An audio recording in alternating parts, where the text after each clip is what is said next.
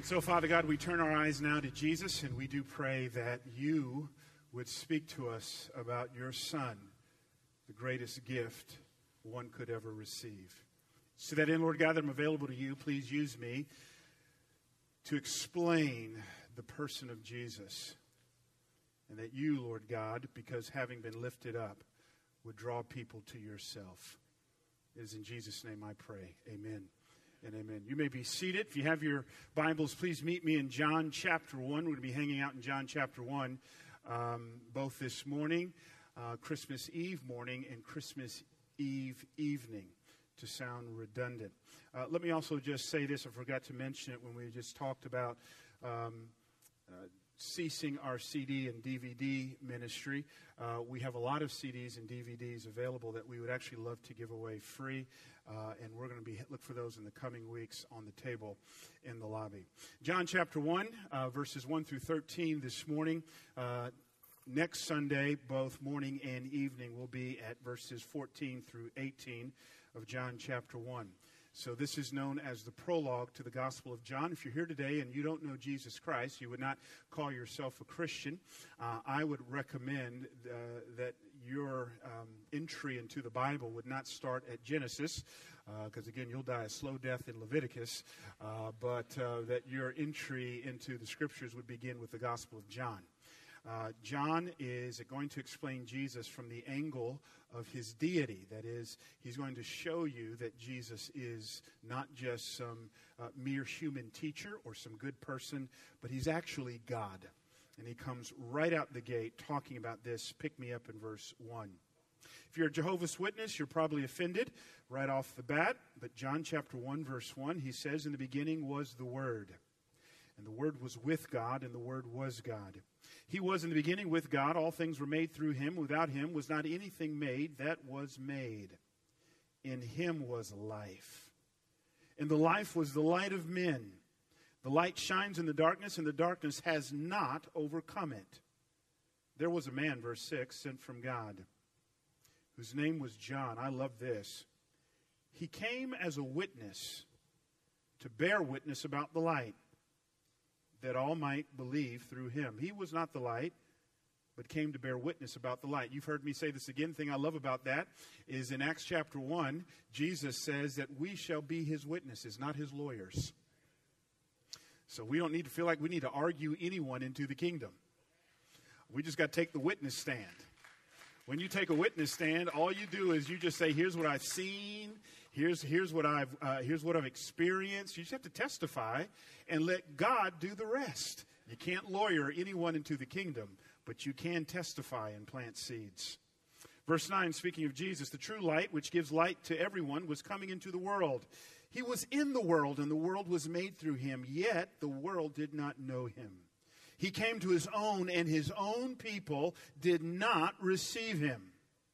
But to all who did receive him, who believed in his name, he gave the right to become children of God, who were born not of blood, nor of the will of the flesh, nor of the will of man, but of God.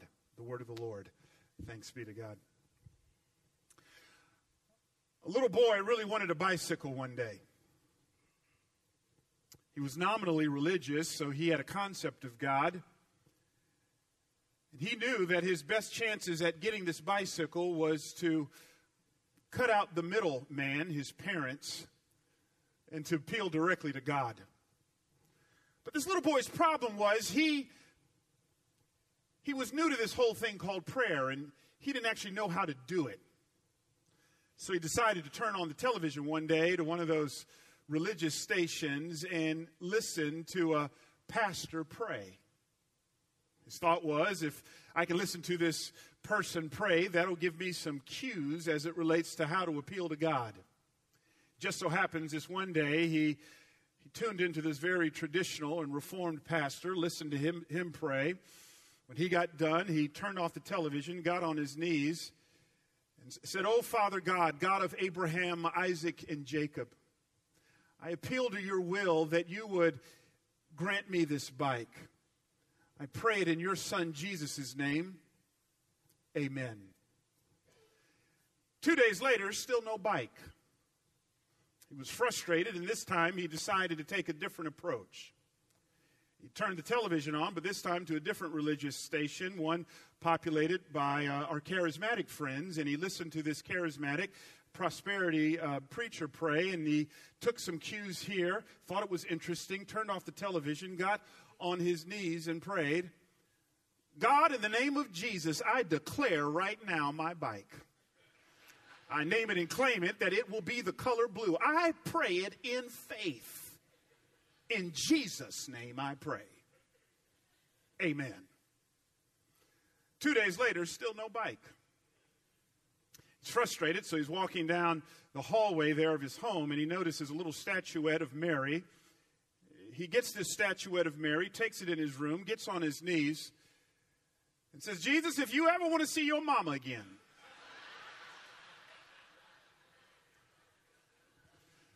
you're going to give me this bike. oh, this, this little kid, cute, but he had some misinformation about Jesus. The truth of the matter is, it's not just this little kid who has some misinformation about Jesus. Most people, not just in the world, but even in the church, has some very errant views of Jesus. Uh, many people in our world view Jesus as some fictitious character who is the figment of some antiquated author's imagination on the level of maybe Tom Sawyer or Huckleberry Finn, where Jesus Christ is this fictitious, mythical character that maybe you can draw some information and inspiration from, but, but, but, but he didn't actually exist. Many people in our world believe that. Other people subscribe to what I call a tweetable Jesus. Many of us in this room are on social media, and uh, maybe you're on a social media platform like Twitter. And Twitter, for, Twitter is wonderful, especially for introverts like myself. I can say something and not have to have a conversation. So wonderful. But, uh, but, but a lot of people have a tweetable view of Jesus, where, where Jesus says very inspiring things, very winsome things but just like on Twitter, no one looks at a tweet and goes, you know what, I'm going to reorientate my life around that tweet. That's how many people approach and view Jesus. He's a person who said some very inspiring things, some very winsome things, some things that make you pause and go, hmm, but nothing that would really make me kind of um, remodel my life around. Many people in our world subscribe to kind of a tweetable Twitter kind of Jesus. Uh, other people, and I see a lot of this in the church, they uh, they see Jesus as their administrative assistant uh, that exists to facilitate their best life now. So they kind of view Jesus as, um, as a person they can submit a list of uh, requests, a honey-do list, and just get Jesus to check off the items on the list to help me really pull off my best life now.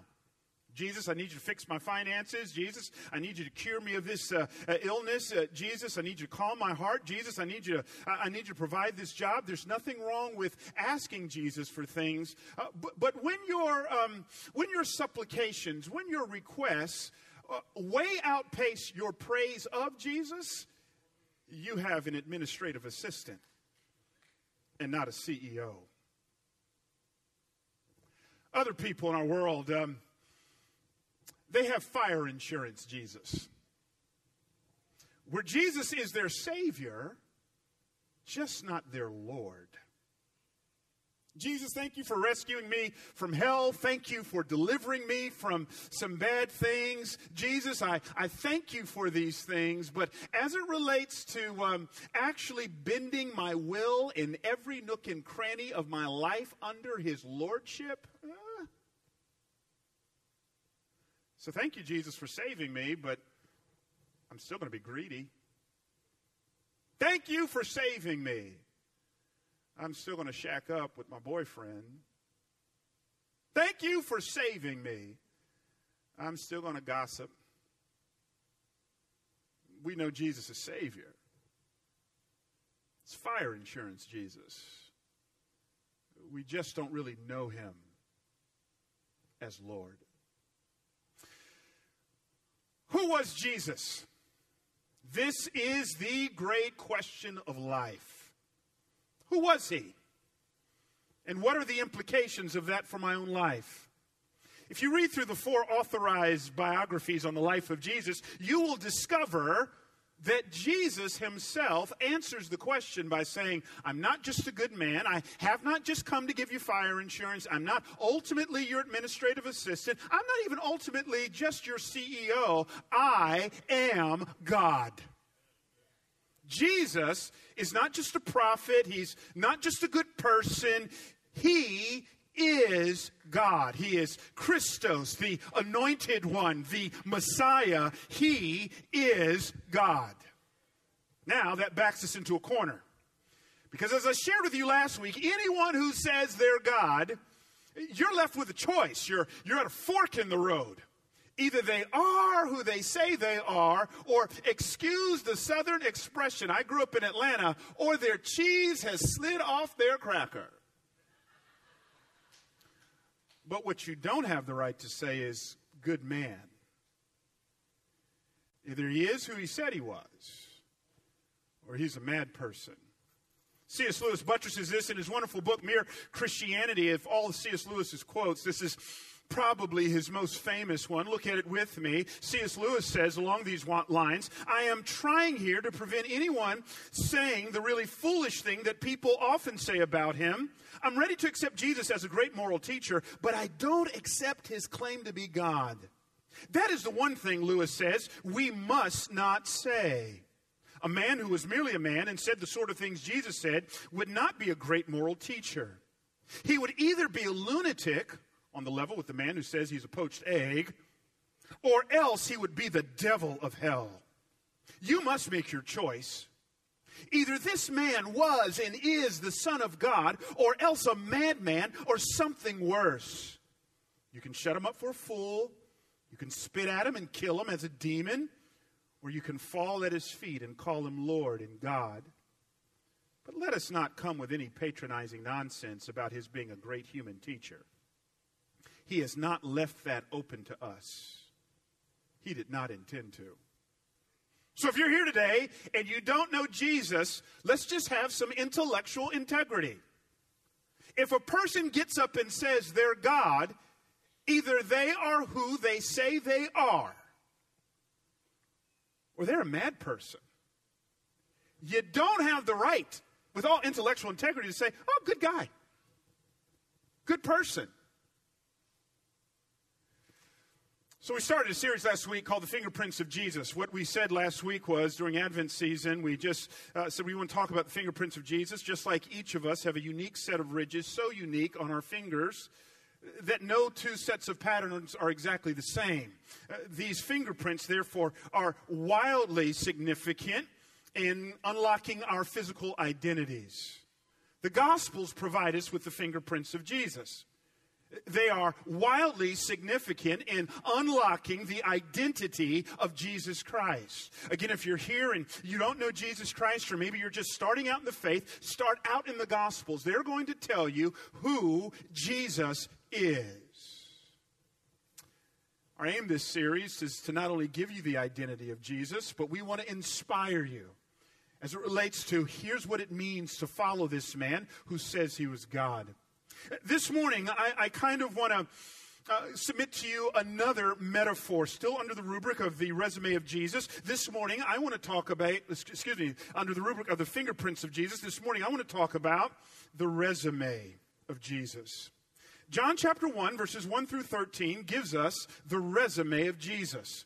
Uh, just about all of us in this room, we filled out a resume. We know what that is. A resume is something, uh, it's a document that we put together that has essential information about us. Uh, it has such things as our unique experiences and skill sets and educational backgrounds. And we put this thing together in a short document, all for one purpose, and that is to get into a relationship with a potential employer. John, in John chapters 1 through 18, gives us the resume of Jesus. He gives us essential information you need to know about him, all for one purpose, and that is to get into a relationship with him. He does not give us this information just to give us information. But he gives us this information about Jesus so that we would fall in love with him, walk with him, and worship him, and submit to him as Lord of our lives. So, my prayer is, having walked through this today and next week, that if you're here and you don't know Christ, that you will be convinced that these things were true. There's three things about the resume of Jesus I want to walk you through this morning. In John chapter 1, verses 1 through 2, John begins with the resume of Jesus by giving us Jesus' unique person, and that is, He is God. Listen to what he says. In the beginning, watch it now, was the Word. And the Word was with God. And the Word was God. He was in the beginning with God. Now, who is this Word? Verse 14. And the Word became flesh and dwelt among us. And we have seen his glory, glory as of the only Son from the Father, full of grace and truth. Verse 14 deals with the incarnation, uh, the idea of God taking on flesh, which is Jesus. He calls and refers to the incarnation as the Word. So, back up to John 1, verse 1, we understand that the Word is a reference to Jesus. Now that's interesting. All week long, I've been wrestling with this because I'm just asking the question John, of everything you could have called Jesus, why did you call him the Word. You, you could have called him God. You could have called him Jesus. Why did you call him the Word? Literally in Greek, as John is writing, the Greek word for word simply means speech.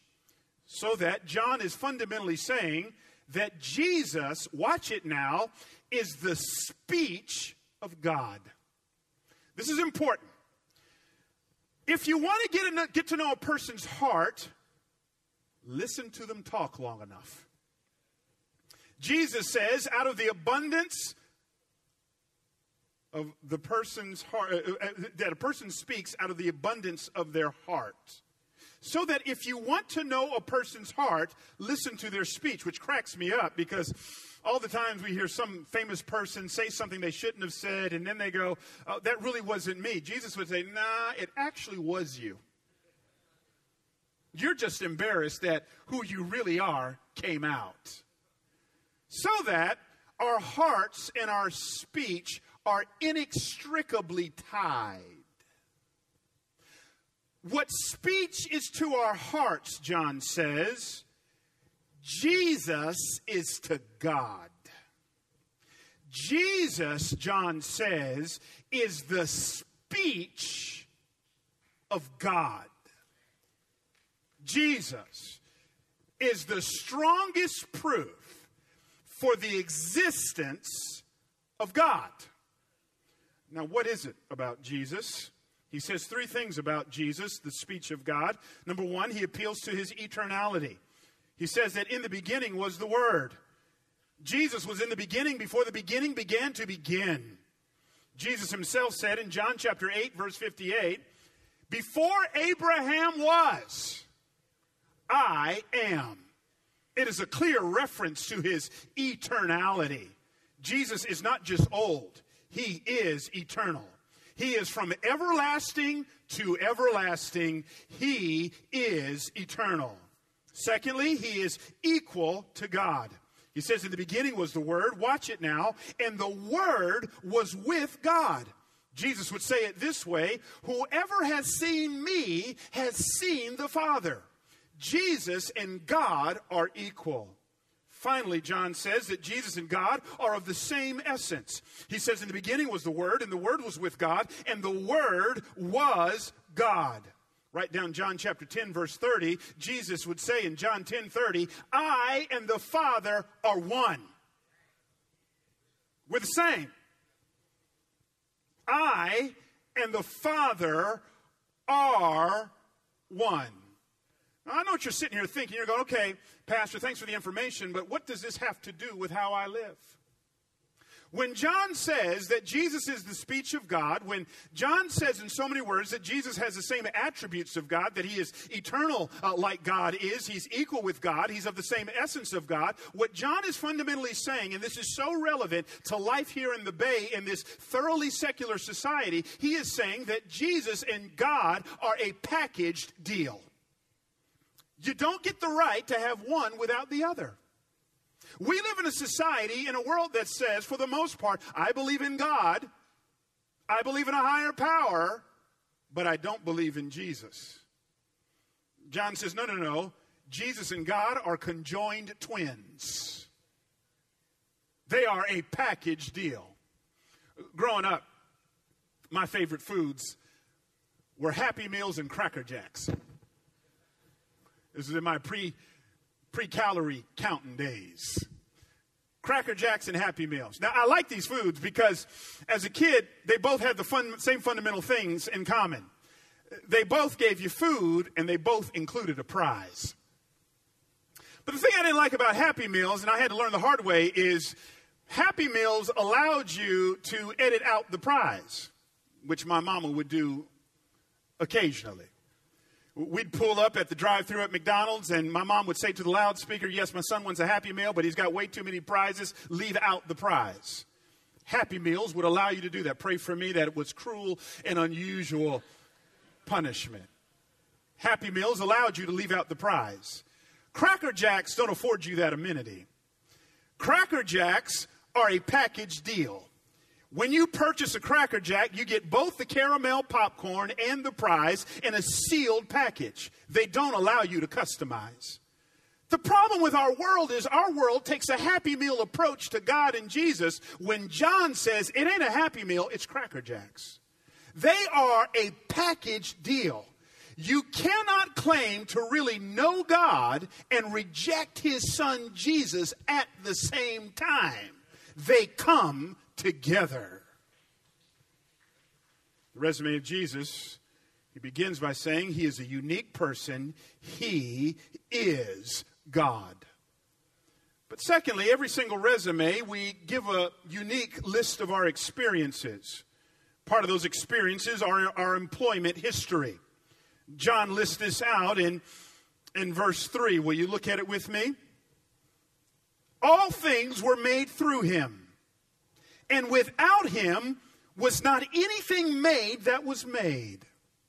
John gives Jesus' employment history, and John wants us to understand that prior to the New Testament, Jesus was not standing in the unemployment line cashing in on an unemployment check. That Jesus was swiftly at work. What was he doing? He was involved, John says, in creation. This is a truth that the New Testament speaks to. For example, look at Colossians 1:16. Paul says of Jesus, "For by him all things were created in heaven and on earth, visible and invisible, whether thrones or dominions or rulers or, or authorities, all things were created through him and for him." 1 Corinthians 8 6 Paul says, Yet for us there is one God, the Father, from whom all are all things, and for whom we exist, and one Lord Jesus Christ, through whom are all things, and through whom we exist. And in a stunning passage, the writer of Hebrews says this of Jesus But in these last days he has spoken to us by his Son, whom he appointed the heir of all things, through whom also he created the world. He, speaking of Jesus, is the radiance of the glory of God and the exact imprint of his nature. I love this. And he, speaking of Jesus, upholds the universe by the word of his power. My, my, my. He says, Jesus, right now, is upholding the universe. Science calls it gravity, the Bible calls it Jesus. Jesus is holding it together. The reason why Earth hasn't flown out of its orbit is Jesus. The reason why Earth hasn't imploded on itself. Jesus. The reason why the sun hasn't gone on a collision course with Earth. Jesus. And I love this. The writer of Hebrews says it in such a, in such a way to let us know that Jesus ain't even struggling. He, he's upholding it not by his arms, but by his word. If I can just come to your neighborhood and make this plain and practical, let me just give someone a piece of encouragement. If Jesus can hold the universe together, then he can hold you together.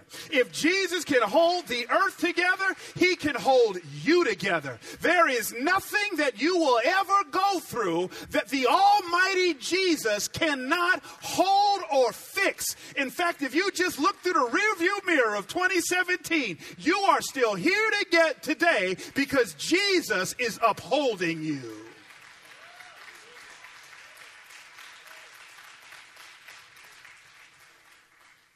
So we should pray in faith. I think some of our prayer requests make Jesus laugh.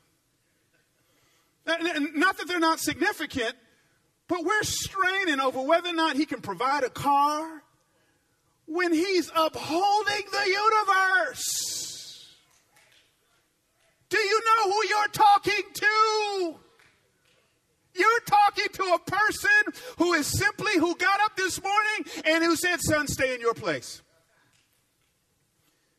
He upholds all things. Now, here's the question John, why are you making such a big deal of Jesus being the creator? Here's why. This is as technical as this sermon gets. Don't lose me. John is writing in the midst of a society that is being torn apart by a false philosophical worldview called Gnosticism. Gnosticism was a worldview that says matter is evil, but spirit is good. Therefore, the Gnostics said a holy God would never stoop so low as to create earth. Because God would not allow himself to get down and dirty with such mundane matters as creating the earth. John says to the Gnostics in so many words, the Jesus we serve ain't nothing too dirty for him. He specializes in getting down and dirty. He specializes in dealing with things that people would say a holy God would never deal with. He comes down and walks with and talks with and does life with those whom society would pass by. That's the Jesus we serve. True story. In 1964, a woman by the name of Kitty Genovese was coming home to her New York City apartment. It was late at night. Here she is standing in the courtyard, fumbling in her purse, trying to get in, when all of a sudden, from out of the shadows, comes a man. He starts to assault her. He begins to stab her. As she's getting stabbed, Kitty Genovese would begin to scream, He's stabbing me! He's stabbing me! He's stabbing me!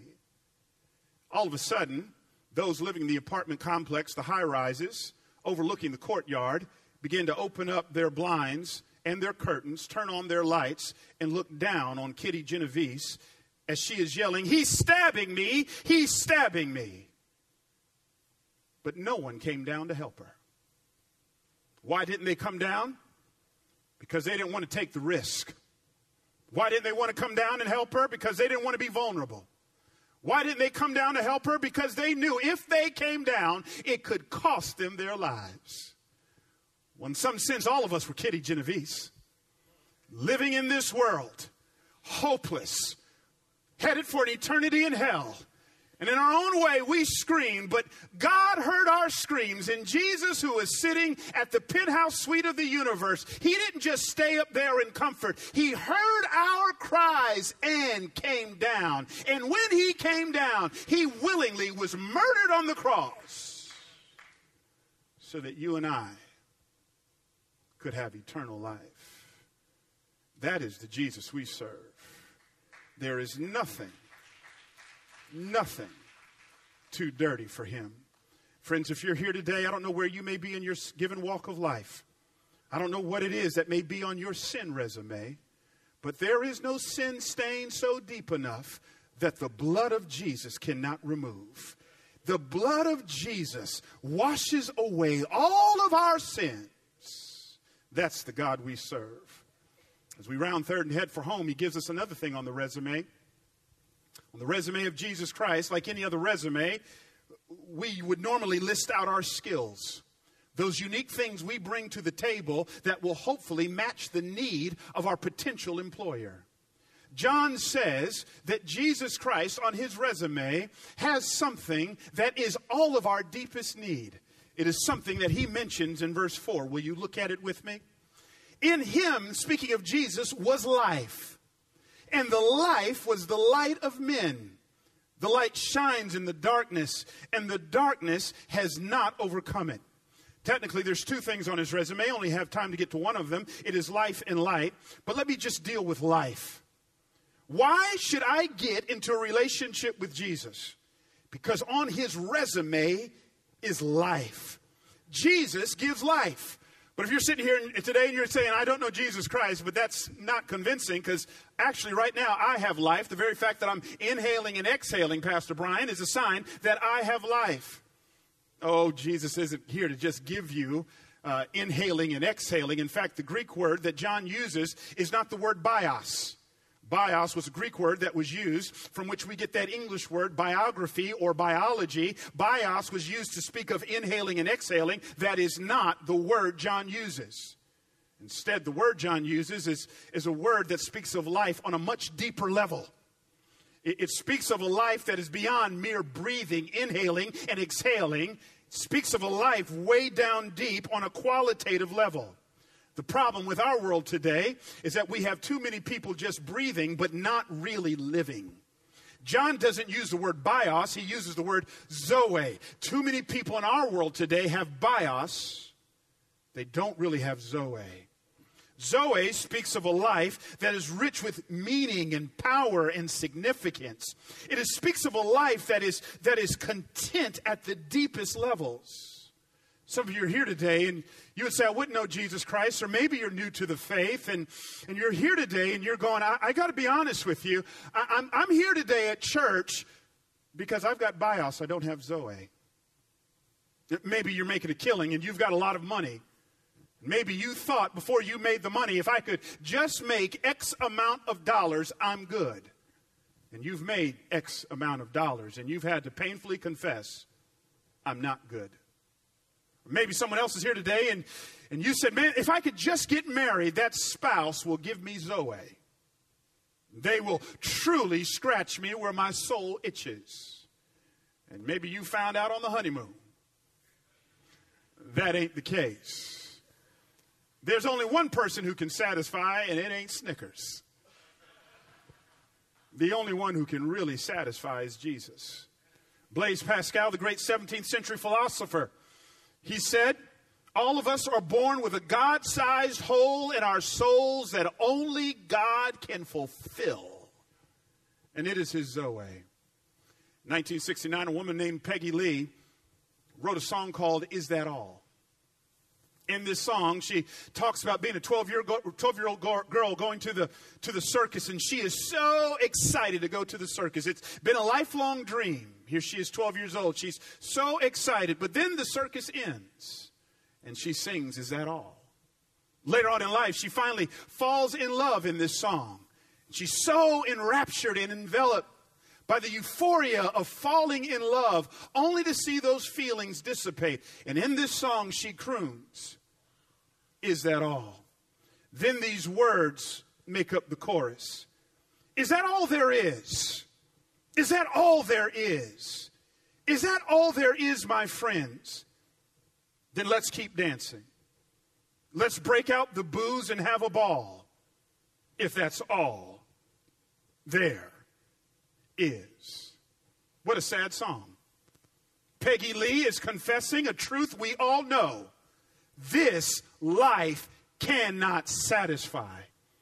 Only Jesus can was Jesus who said, I'm the resurrection and the life. It was Jesus said, who said in John 10, I have come that you might have life and life more abundantly. Jesus doesn't just want us to exist, He wants us to live. And what He offers is so much more than a Tesla. What he offers cannot ultimately be found outside of him, but only in him eternal life. Mel Blanc, that great voice of Looney Tunes, when he died, true story, he gave these instructions Etch for my epitaph on my tombstone these words. That's all, folks. Philip Yancey's good friend, his grandmother, a Jesus loving woman, when she died, she left these instructions. This Jesus loving woman to be etched on her tombstone waiting. If you're in Christ, it's never that's all, folks. But if you are in Christ, you not only have a qualitative kind of life that's better than anything this life can answer, but you also have a quantitative kind of life that will keep going forever and ever and ever. It's found in Jesus Christ. As we end, you would think that this resume of Jesus would be compelling. You would think that Jesus, who was God, who created the universe, who came to offer life, that people would be beating down his door to get that kind of life. But John, as we end, shocks us. This is not the case. He says, He came unto His own, and His own received Him not. He was rejected, as Isaiah would say, chastised and despised. We esteemed him not. His own rejected him. Why? Because he didn't fit the bill of what they think a Messiah would be. See, the Jews thought a Messiah would come and would rally an army together and take down Rome, and that's not what Jesus did. In fact, Jesus says, My kingdom is not of this world. Jesus actually said, I want you to love your enemies and turn the other cheek and, and pray for your enemies. I actually want you to pay taxes. So they rejected him. They didn't recognize him. In February of 2007, a man stepped off of a Washington, D.C. train. Right there in the midst of the train station, he took out his violin, laid open his violin case, a clear sign that he was soliciting for tips. And for the next 43 minutes, started playing the most beautiful music you ever heard in your life. Over 1,100 people passed by him in 43 minutes. Not one person stopped to listen. Not one person dropped a dime in that violin case. And this is amazing because that man's name was Joshua Bell. Some of you know that name, Joshua Bell. He is a violin virtuoso who just the night before had played to a packed out audience where the cheapest ticket was $100. But here he is on this day in this train station, jeans with holes, a frumpled up t shirt, cap pulled down over his head, playing the most beautiful music on a violin that's a Stradivarius that cost him $3.5 million. And no one stops. Why? Two reasons. They didn't recognize him, and they were too consumed with their own lives. That's Jesus. For 33 years, he stood among us, took on flesh. God, in very humanity, walked among us. He performed miracles, he preached sermons. He garnered crowds, but those crowds were fickle. They, they praised him one day and then said, Crucify him, crucify him the next day. They sent him to an early grave in a borrowed tomb because they didn't know what was standing in their midst. The great tragedy of so many of you sitting here today is you will, just like people in that train station that day, will bypass a clear Jesus who has been clearly presented to you. Here he is standing before you, no longer in that borrowed tomb, for three days later, as my Baptist friends would say, early Sunday morning. He got up from his grave with not some power, but all power in his hands. And the great question of life is what will you do with Jesus? So, what are you going to do? You're going to go to Stanford Mall and spend money on a toy that six months from now your kid will just discard? Will you put your identity in a zip code?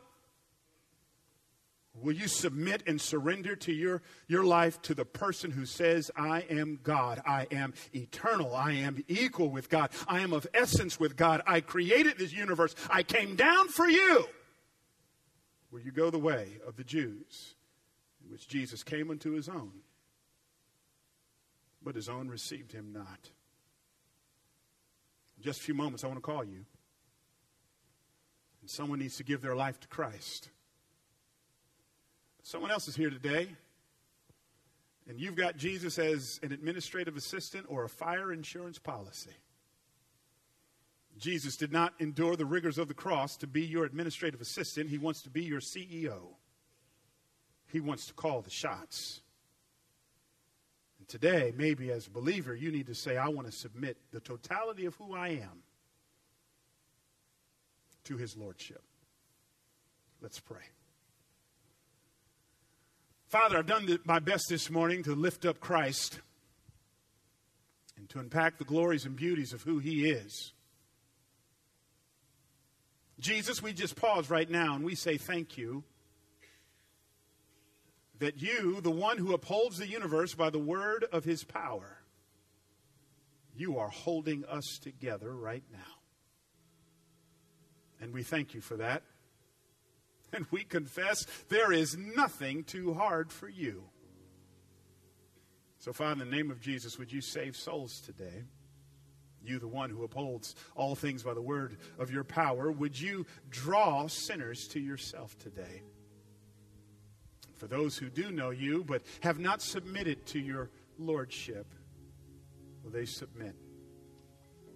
And would you add to your church today in the name of Jesus? Amen.